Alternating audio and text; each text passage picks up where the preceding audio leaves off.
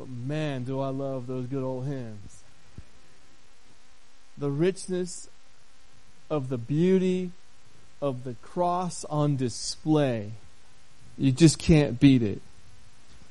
And it's interesting because we played How Great Thou Art, one of the very first hymns written after the Reformation. So it's one of the oldest Protestant hymns we have. Except for in the passage I'm going to read this morning. Turn with me to Colossians chapter 1, beginning in verse 9.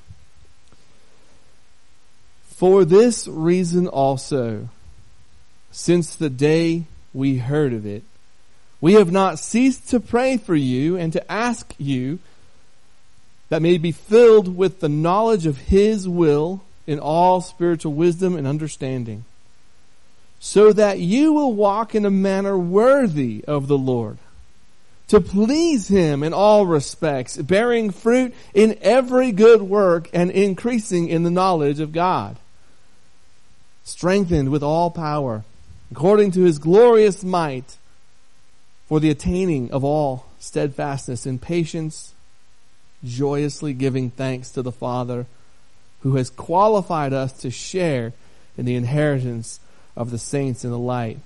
Here it is, church. Listen. This is called Paul's hymn. This is a hymn that goes from praise to worship. And if you want to know what that means theologically, ask our students. We talked about that just this past week. Or come find me. But here's what he says. For he rescued us from the domain of darkness and transferred us to the kingdom of his beloved Son, in whom we have redemption for the forgiveness of sins.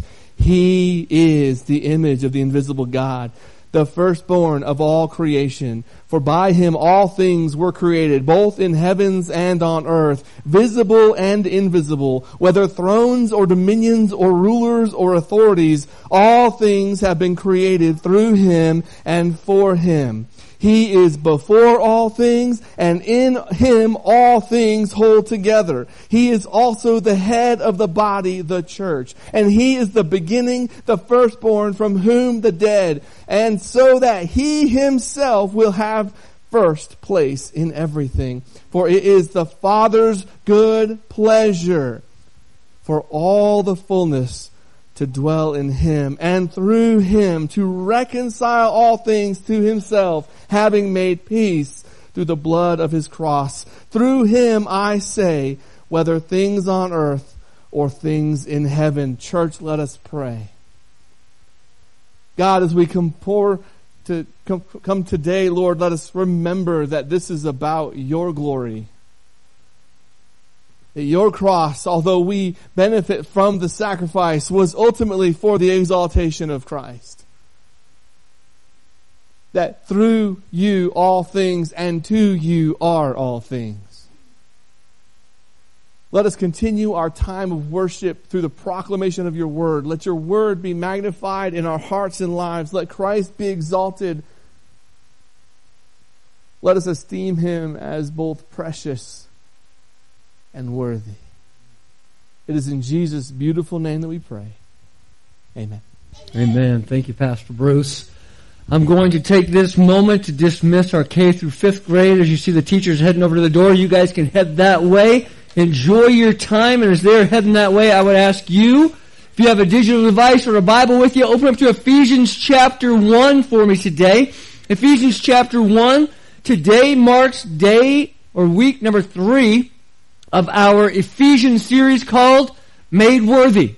Made Worthy. The first week we talked about the introduction and Paul's greeting to the saints and reminded them who they are in Christ. They are made worthy in Christ. And then last week we delved into the truth that God is blessed. And Paul begins a long sentence, a long prayer, a long praise of who God is, calling him blessed but reminds us within that prayer that the blessed has become the blesser and has blessed us with spiritual blessings. So that's a, a lot of blessed that we're talking about there. But as we looked at verses 3 through 6, we saw words in there that talked about the blessings that we have. And some words came up that have been debated for centuries. Words like chosen and predestined. And I was grateful for the conversations that took place after church last Sunday as we talked about those two words. I had people come up to me and ask me questions and give me statements of where they were at and what they stood with and for. And I was grateful for some that were happening among each other as I walked around the room. And even more so, um, I had some parents who came up to me that said that their youth were listening and had questions and they got to have discussions at home. And to be honest with you, that excites me. That excites me because my challenge at the end of the week last week was this. It was to know why you believe what you believe. Don't just take my word for it. Get in, study, learn, and dive deeper into it all. And I said, you know, there are plenty of opportunities for us to disagree in Christianity. There are plenty of opportunities to, to, for us not to, to land on the same page, but there shouldn't be plenty of opportunities for us to be divided. And so unfortunately sometimes these things begin to divide us.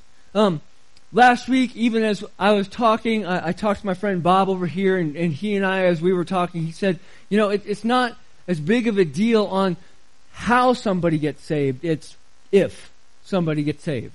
Our job is to spread the seed of the gospel. Our job is to water the seed of the gospel. You know whose job it is to give the growth? God's. And we turn it over to Him with that. As we begin to dive a little deeper, um, I've been reading also through this book by David Platt, a new book that actually just came out last week. And the book is entitled this, Don't Hold Back, Leaving Behind the American Gospel to Follow Jesus.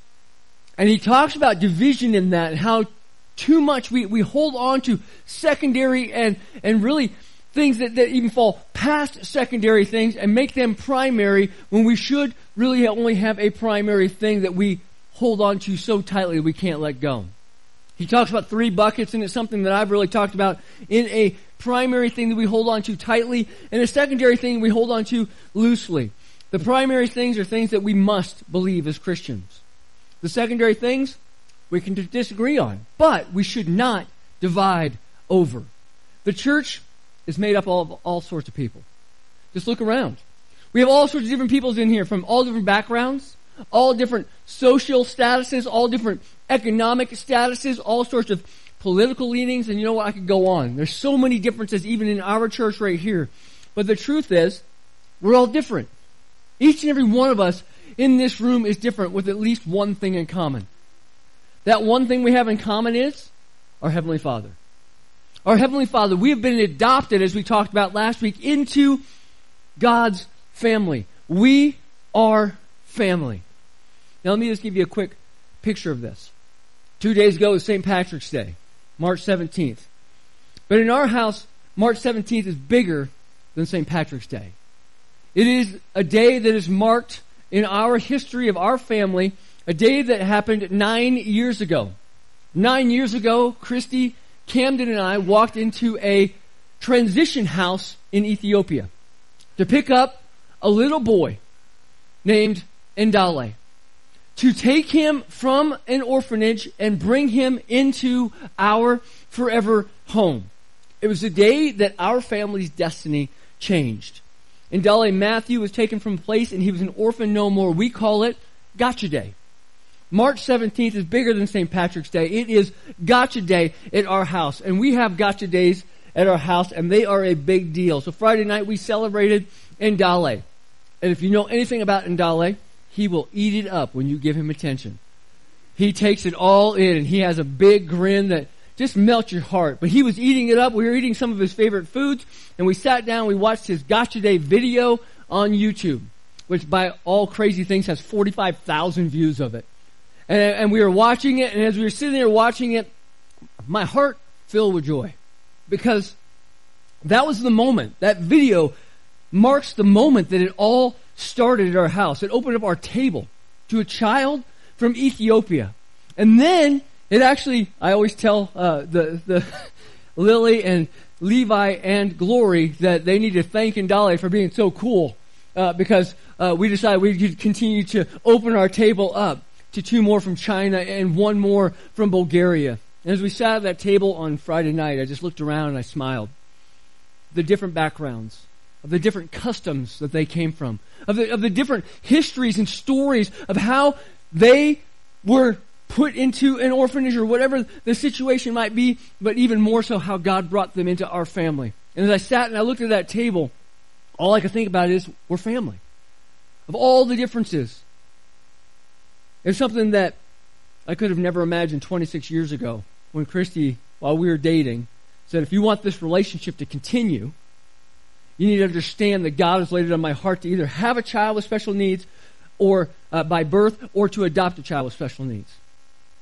It was nothing that I, I could have ever imagined that 10 years ago when I was sitting in my recliner, I can tell you exactly where I was at, sitting in my recliner, and Christy laid a picture of this little boy on my lap and said, I think we need to pray about going and getting this little boy from Ethiopia. One that if no family takes, he will be transitioned into an institution and basically forgot about for the rest of his life. It is a choice that I never could have dreamed that my family would look the way that it does now. I mean, when I was 20 years old, I wasn't thinking, hey, at 47, I'm going to have seven kids. They're going to be from four different countries. Uh, you know, th- this was not the thought that was going through my mind, but here I am. Guess what? Here we are. And I say, here we are because the picture of my table is just a microcosm of what God's table looks like. Just a microcosm. His adopted children that are all so different but all have one thing in common a heavenly father who's adopted us as sons and daughters in christ into his family. And going back to those buckets going back to the things we hold tightly to and the things that we hold loosely to let me say this as we move forward as a church. And let me say this as we move forward even in the book of ephesians the primary things that we need to hold on to that unite all believers are clear biblical beliefs and practices and they are the gospel and the inerrancy and the authority of God's word and the, the fact that we live those out, the commands that are given to us. It's like Paul says in 1 Corinthians chapter 1 verses 22 through 25. For the Jews ask for signs and the Greeks seek wisdom, but we preach Christ crucified. A stumbling block to the Jews and foolishness to the Gentiles, yet those who are called, both Jews and Greeks, Christ is the power of God and the wisdom of God, because God's foolishness is wiser than human wisdom, and God's weakness is stronger than human strength. Go just a couple verses down into chapter 2, verses 1 and 2. Paul says this When I came to you, brothers and sisters, announcing the mystery of God to you, I did not come with brilliance of speech or wisdom. I decided to know nothing among you except one thing. You know what that was? Jesus Christ and Him crucified. That is it. We have not yet, if we have not yet learned, that Jesus and Him crucified is our foundation, our essence, and our fullness of all divine truth, we're missing something.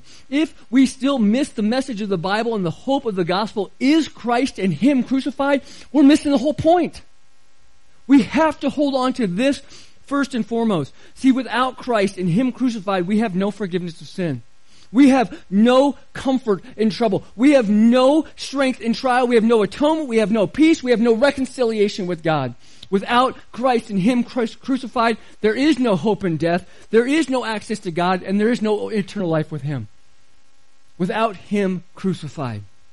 Look back at 1 Corinthians chapter 1. I skipped over these two verses by jumping from 1 to 2, but the last two verses of chapter 1 say this in verse 30.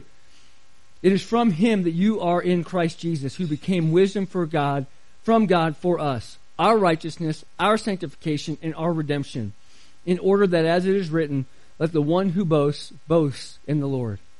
Christ is all. Do we understand that? That without Christ we are nothing. Without Christ we have nothing. Without Christ we can do nothing. Do we understand that as a church? See, it's all about Him crucified. That is primary. All the secondary things, really the things that are okay to disagree on, but not divide on, we can't let those things step over Christ and Him crucified. We can't let those things be the things that drive us or divide us. We can't let those things overpower the unity that we have in the absolute truth of Christ. We can't do it. I don't care if you're Calvinist. I don't care if you're Arminian. I don't care if you're Calminian. I don't care if you don't even know what any of those words mean. The truth of the matter is, do you know Jesus as your Savior? Do you know Him in a personal way? Have you repented of your sins where you fall short of God's glory? Are you asking Him to be the Lord of your life? Are you allowing Him to lead you in a life that is ever changing to be more like Him, all for His glory and His honor. That's all I care about. That's all that we should care about. The primary foundations of that all. That's what we're all about. And guess what? If you read the book of Ephesians, which I hope you have been, you'll see that Paul is praising God for this very thing in that first chapter. The first chapter of Ephesians. Last week we stopped at, at verse 6 because I just didn't have enough time. Even if I had enough time, I don't think I could have got into it because it's a whole message in itself when it starts in verse 7.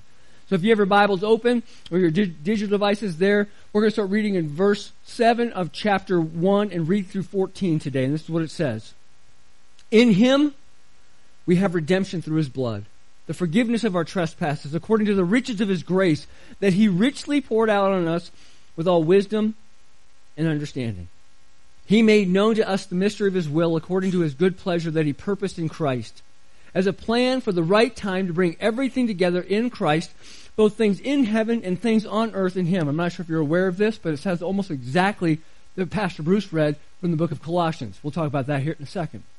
In him, we've also received an inheritance because we were predestined according to the plan of the one who works out everything in agreement with the purpose of his will, so that we, who already put our hope in Christ, might bring praise to his glory. In him you were also sealed with the promise of the Holy Spirit when you heard the word of truth, the gospel of your salvation, and when you believed. The Holy Spirit is the down payment of our inheritance until the redemption of the possession to the praise of his glory. That's our passage today. Let me read for you again verse 7 where it says, In Him, not in anything else. Christ alone. In Him we have redemption through His blood, the forgiveness of our trespasses according to the riches of His grace. Last week we talked about how Paul was praising God, God the Father, for His work in heaven. This week we're looking at how we praise God the Son for His work in redeeming us. But what does that word mean? Redeemed. Redemption. You know, we sang some hymns up front. I gave Kyle a whole, whole long list of all the hymns I remember singing growing up. They were all about redemption and assurance. Both things that are mentioned in this passage. Things we praise God for. And I'm so glad that we had an opportunity to sing that. And I know that he is as well since half the band was missing. And he's like, it'd be so much easier if we just did some simple hymns. And we did, and, and praise God for them and the way that He worked in them. But as we look at this word redemption, what does it mean? Well, the Apostle Paul wrote a handful of letters that we have preserved for us in the New Testament. And in that, he uses lots of different legal terms and legal concepts to describe our salvation, to words to help us understand what Christ did for us in coming into earth, into putting on flesh, and living the perfect life, and being the perfect sacrifice for our sins. As we look at that, he went to the cross, dying the death that we deserved and raising again on the third day. Paul uses words to describe that. Words like justification. Maybe you've heard that word before. It means being vindicated, declared righteous before God. Adoption, that we've already talked about even last week and today, brought into a family with all the rights and privileges that belong to the father's natural children and the other adopted children, meaning we are family. Reconciliation. Two former adversaries have been made right with each other. And our passages from our, our words from our passage today, one is forgiveness. Forgiveness is the cancellation of a legal debt through payment or pardon, or to send away. And then redemption, deliverance brought about by the payment of a ransom. Redemption. As we look at this word, is actually a common word used to purchase a person out of slavery and grant them freedom. And I say it was a common word because in Paul's time, there were somewhere around six million people in slavery in the Roman Empire.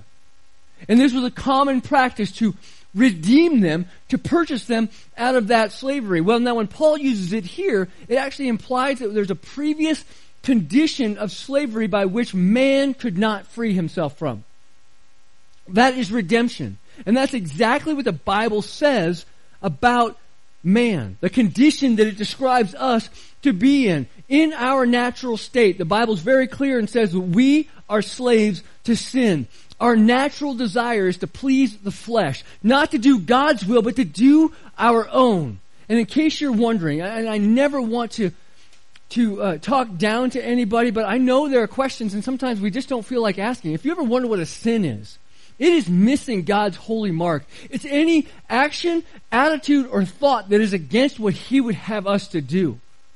It's missing who He is, and, and we are slave to that. We are in bondage to the world system, under the yoke of the law, and held captive by death. Meaning this, in short, man was in great need of redemption, and he couldn't do it himself. Man is trapped in sin and its consequences. You look at the book of Romans, Romans chapter 6, verse 23, says, For the wages of sin is death. We are trapped in that. We have earned death and separation from God. And guess what? We can't get out of it on our own because we don't have the natural desire to want to. Redemption is what brings a person out of that bondage to his or her slave masters. Now, as we look at that, Pastor Bruce read from the book of Colossians up front. Like I said, you heard a lot of things similar to Ephesians and Colossians. That's because as Paul wrote both of those letters, it is known, uh, somebody did a lot of work to figure this out. 26.7% of the book of Colossians is found in the book of Ephesians, the language that is there. They're parallel to each other. And as he read, he said these words in verses 13 and 14 of chapter 1. He has rescued us from the domain of darkness and transferred us into the kingdom of the Son he loves. In him we have redemption, the forgiveness of sin. God has done the work by rescuing us, transferring us from who we are into the Son that he loved, into the kingdom of God. Redemption means we have been redeemed in him. Well, I want to take a little bit more into that because uh, I don't want to us to miss this important truth. And I especially don't want us to miss how much it really matters in the grand story that we are redeemed. See, in redemption, a price was paid. In a substitutionary manner to free an object, which is us, from its previous owner, which is sin. To free us from the bondage that we are under. And when this object is redeemed, it's now under a new ownership. It belongs to the Redeemer. Don't miss that fact. So that, that leads us to a couple of questions. Who is the Redeemer? First answer is Jesus. Jesus is our Redeemer. In Him we have redemption. He paid the price of our redemption. As a matter of fact, Jesus fulfills the Old Testament concept of what's called a kinsman redeemer. He became our kinsman redeemer. And I'm not going to get into all the details of the Old Testament. It's found in the Pentateuch. But a kinsman redeemer is a male who has the privilege or responsibility to act on behalf of a relative who is in trouble, danger, or need. The Hebrew term for kinsman redeemer designates one who delivers or rescues or redeems property or person. Now there are some qualifications to be a kinsman redeemer. If you've ever read the book of Ruth, you will see that in there with Boaz, but I'm going to kind of keep it short and point you to what it looks like with Jesus. Those qualifications were this a Redeemer had to be related. Jesus relates to us by becoming human. A Redeemer had to be able to pay the asking price of redemption. Well, guess what? Jesus is the only one able to pay the asking price of God because he was sinless. The third thing is this a Redeemer had to be not just able, but willing. Willing to pay the price for redemption. The Bible tells us that Jesus willingly laid down his life for his sheep. Our Redeemer is the Lord Jesus Christ, and in him we have redemption. Next question is, is who are the redeemed? Who are the redeemed? Who's the we in the verse? We'll go back to verse 1. It's the saints, the ones who are set apart, the ones who have given their lives to the Redeemer, ones whose lives are under new ownership, ones whose lives are under new leadership. So we have who the Redeemer is, we have the redeemed, but what was the price? What was the price of redemption? The text says, In him we have redemption, what? Through his blood. Please understand what this means. The price of redemption is not that Jesus got a cut and shed a little blood. He said he suffered all the torment of a sin sacrifice talked about in Leviticus 17. Leviticus 17:11 says these words, "For the life of a creature is in the blood, and I have appointed it to you to make atonement on the altar for your lives, since it is the lifeblood that makes atonement. It was the life of Jesus that is poured out for our sins. 1 Peter chapter 1 verses 18 and 19 say these words, For you know that you were redeemed from your empty way of life, inherited from your ancestors, not with perishable things like silver or gold, but with precious blood of Jesus Christ, like that of an unblemished and spotless lamb. See, Jesus' blood, his life, and his death, they were our substitute for our deaths. I already told you Romans chapter 6 verse 23 says that the wages of sin is death. Well, Jesus took that sin upon himself and died our death. That is why we sing, Oh, how marvelous, oh, how wonderful. Jesus would give his life for me. 2 Corinthians 5:21 says these words, He, God, made the one who did not know sin, Jesus, to be sin for us, so on our behalf, so that in him we might become the righteousness of God. Jesus is our Redeemer and he paid the price with his life. Do we grasp that? Or does that just become Christianese in some way that we hear it, we know it? He paid the price when he didn't have to for sinners like you and sinners like me so that we could be redeemed. If he had not, we'd still be using animal sacrifices the Old Testament. But if you remember, a Redeemer has to be related. The only way animals were related to us is they were created by the Creator. That's the only relationship they have. The book of Hebrews, which a couple of our connection groups are going through right now, makes it very clear. Hebrews chapter 9, verses 12 through 14. He entered the most holy place once for all time, not by the blood of goats and calves, but by his own blood, having obtained eternal redemption. For if the blood of goats and bulls and ashes of a young cow sprinkled those who are defiled, sanctify for the purification of flesh, how much more will the blood of Christ, who through the eternal Spirit offered himself without blemish to God, cleanse our consciences from the dead works so that we can serve the living God? Hebrews chapter 10 verse 4. For it is impossible for the blood of bulls and goats to take away sins. Hebrews 10:10. 10, 10, By this will we have been sanctified through the offering of a body of Jesus Christ once for all time. We can be redeemed because the Redeemer paid the price of redemption. In short, we are saved by God, for God. And the great thing is, the results are listed next in our passage. Check this out.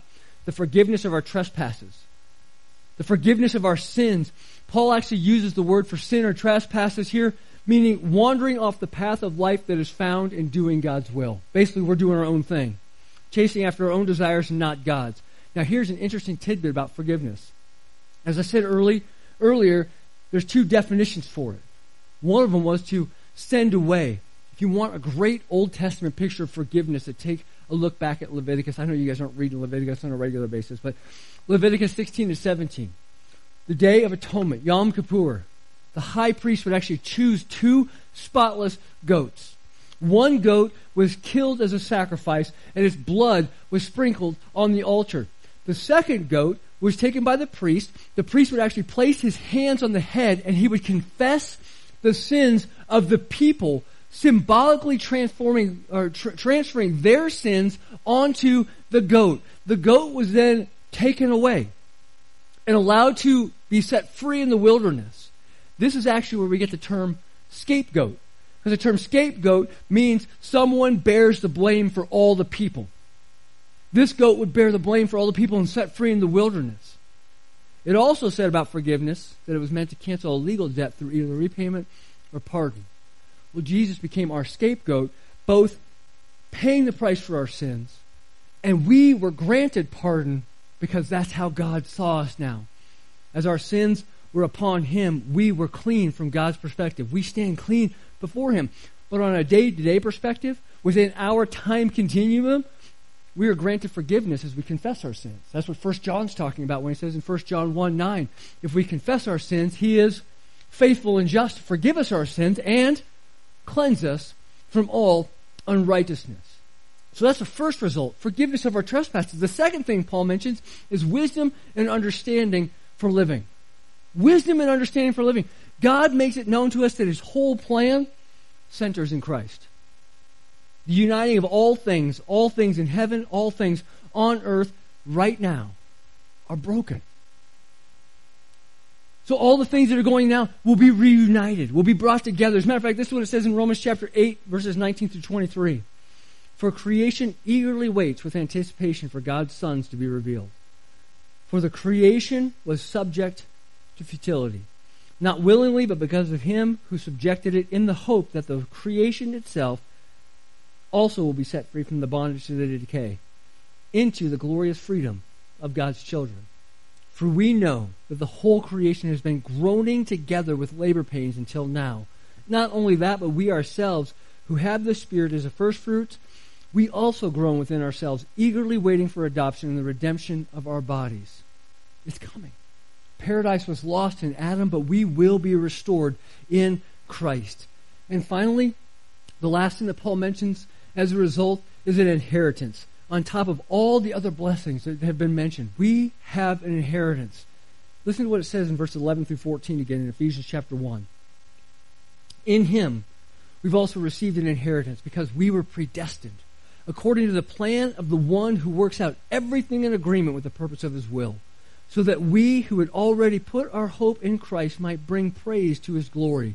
In him, you were also sealed with the promise of the Holy Spirit when you heard the word of truth, the gospel of your salvation, and when you believed. The Holy Spirit is the down payment of our inheritance until the redemption of the possession to the praise of His glory. That's a lot, but what is Paul talking about? What's he talking about with this inheritance? Well, he's talking about something that we are sure will happen in the future. As a matter of fact, I've read all the different commentaries. You see my, my desk in my office. There's a stack of books this high, and I've just been going through all of them, just going, all right, what does each one have to say about this? And many of them actually couldn't quite determine on what was being translated here. Because there's, there's two different ways that term of having an inheritance is transferred. In Him, we've also received an inheritance. Could be we're made an inheritance, that we are a possession of God's, or we have received an inheritance, like it talks about in 1 Peter chapter 1, verses 3 and 4, where it says it's an imperishable, inheritance, uncorrupted and unfading, and is kept in heaven for you. So we have two different things, but guess what? I don't think it really matters because both of them sound great. Both of them sound, sound great. We are God's possession, redeemed for His glory, and we have eternity with Him both now and we have eternity waiting for us. How did that happen? Well, from God's perspective, because we were predestined according to the plan of the one who works out everything in agreement with the purpose of His will. It was by His purpose and for His purpose. From our perspective, which is a little bit different, we who had already put our hope in Christ might bring praise to His glory, since we have believed. Here's where that God's sovereignty and man's responsibility we talked about last week, they tend to get people all twisted up, Start showing up again. Look at verse 13. It says, In him you were sealed with the promised Holy Spirit when you heard the word of truth, the gospel of your salvation, and when you believed. It's an amazing mystery. And in that mystery, do you believe because you were reborn, or are you reborn because you believed? I don't know. Guess we have to figure that out, right? But the great thing is, is that we are reborn. We do have Christ. It's not how, it's if. And Paul says some things here that we can go into way more detail with. I'm going to keep it short for time's sake. And last week went over an hour during the testimony and message time, and the teachers back in the back were like, "Hey, can you give us a little heads up next time?" Uh, Here's what he says the sealing of the Spirit. It's the first thing he mentions. What does that mean? Well, a seal was a mark of ownership and authenticity. It was actually a brand that was put on cattle or slaves so an owner could protect what was theirs. You have been sealed with the Spirit. If you are truly heals, His, God has sealed you to keep you until the final day of redemption. That's why we sing Blessed Assurance. I'm assured that Jesus is mine. Oh, what a foretaste of glory divine. Those words, that's the song that just kept going through my head over and over again. I'm like, Kyle, if you're going to pick one from the list, make sure you pick that one. The sealing of the Spirit. Second thing, it talks about the promised Holy Spirit. You realize throughout the Old Testament, throughout the Gospels, and even into the book of Acts, we are promised a Holy Spirit, a coming Holy Spirit. Jesus actually says in John 14, I will not leave you as orphans. That whole adoption picture again. John 16, 7, he says, Nevertheless, I am telling you the truth. It is for your benefit that I go away, because if I don't go away, the counselor will not come to you. If I go, I will send him to you. You know who that counselor is? It's the Holy Spirit. It's our helper. It's the paracletes. I've talked about that before. It's not the actual pronunciation of the Greek word, but it's a great way to remember it. What does a pair of cleats in sport do? It helps keep you from slipping. It helps keep you pushing on. That is our helper. That is our counselor that we've been given. And God did it for us. How awesome really truly is that? And not only do we, we have been sealed in the Spirit, we have the promises of the Spirit, we've been guaranteed in the Spirit. The Spirit, as it says here, is the first installment. It's a down payment. Now, I'm not sure if you understand what that means, but it's a down payment of the glory to come. If you've ever bought a house and they said, hey, you need to put 10% down or 20% down, it's not technically your house yet because you still got another 80% still to go. But you have a foretaste of what's to come when you do own that house. When that is your thing. The Holy Spirit is just a foretaste of what is to come. And this is the guarantee that we have. That in the future we will have it all, but right now we just get a taste. And what's it say all for the reason is? For His praise and His glory. After reading this and breaking it down, there's nothing else we can do but praise Him. We don't need to argue about words within it. We need to thank Him that He has saved us. And here's the deal. I think it leads to an important question. As we look at this guarantee of the Spirit, it's a question that actually came up uh, in the last couple of weeks that I was just going to kind of let it go, but I can't. Can a Christian lose their salvation? Quick answer is no. Quick answer is no. As John MacArthur says, if I could lose my salvation, I would. Because that's just the truth of the matter. I didn't earn it. I don't deserve it. So I'm not going to earn it to get it, and I'm not going to do anything to lose it. A Christian is a new creation, the Bible tells us.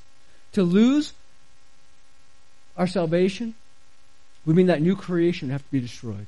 A Christian is redeemed. To lose, that means the purchase would have to be revoked. A Christian is justified, declared righteous. To lose it, God would have to go back on His word and undeclare His promise, and He would have to try us again in the court, and we would be declared guilty. A Christian has eternal life. We have to redefine the word eternal if it were to be taken from us. We are sealed, we are marked, we are guaranteed, and it is in His inheritance. If we could lose it, I truly believe it would invalidate Scripture and all it says that happens to us when we receive Christ. And when you invalidate part of Scripture, you're going to invalidate all of it. It comes down to this. The answer to the question is, is what is a Christian? Is it just somebody who said a prayer? Is it just somebody who walked in aisles? Is it just somebody who grew up in a Christian family? Those are all parts of it, but that is not the whole. A Christian is a person who has fully accepted Jesus Christ as their Savior and as their Lord, and as a result has the Holy Spirit in them. That is what this passage is talking about. If you have not accepted Jesus as Savior and Lord, and your life is bearing fruit of it, I would challenge you not to see if you've ever lost your Christianity, but if you ever had it in the first place. Because that's where it lies at. That's between you and God. You have to realize in your life who you are and where you are. Does this passage describe you redeemed by the blood, purchased, and have a new owner? Or are you still on your own? See, God the Father has chosen us, what this passage tells us. God the Son has redeemed us, and God the Spirit has assured us. What I want to do today is I just want to worship this triune God. Our Trinity, the Father, the Son, the Holy Spirit, because we were made for praise, and we're most satisfied when we are praising God. Let's close up our service by praising Him. Let's pray together. Father, thanks for who you are and what you continue to do and how you continue to work in each and every one of us to make us more like you. And I pray right here, right now, God, that if you're speaking to hearts and minds about their standing in you, I pray you make it obvious. They are either with you or they are not. And if they are not, God, I pray by the prompting of the Holy Spirit, they take that next step to become a child of yours, to be adopted into your family, and to stand before you clean and righteous because of the blood that was poured out, that they've been redeemed by Jesus. God, we want you to have all the glory and all the honor, and we don't want to take anything from it to think that somehow we have earned this or we have deserved this or we are a good enough person because we know we are not. We know that it is in you that we have these things. Thank you for sending your Son. May you have all the glory and all the honor as we praise you this morning. Pray in your name. Amen.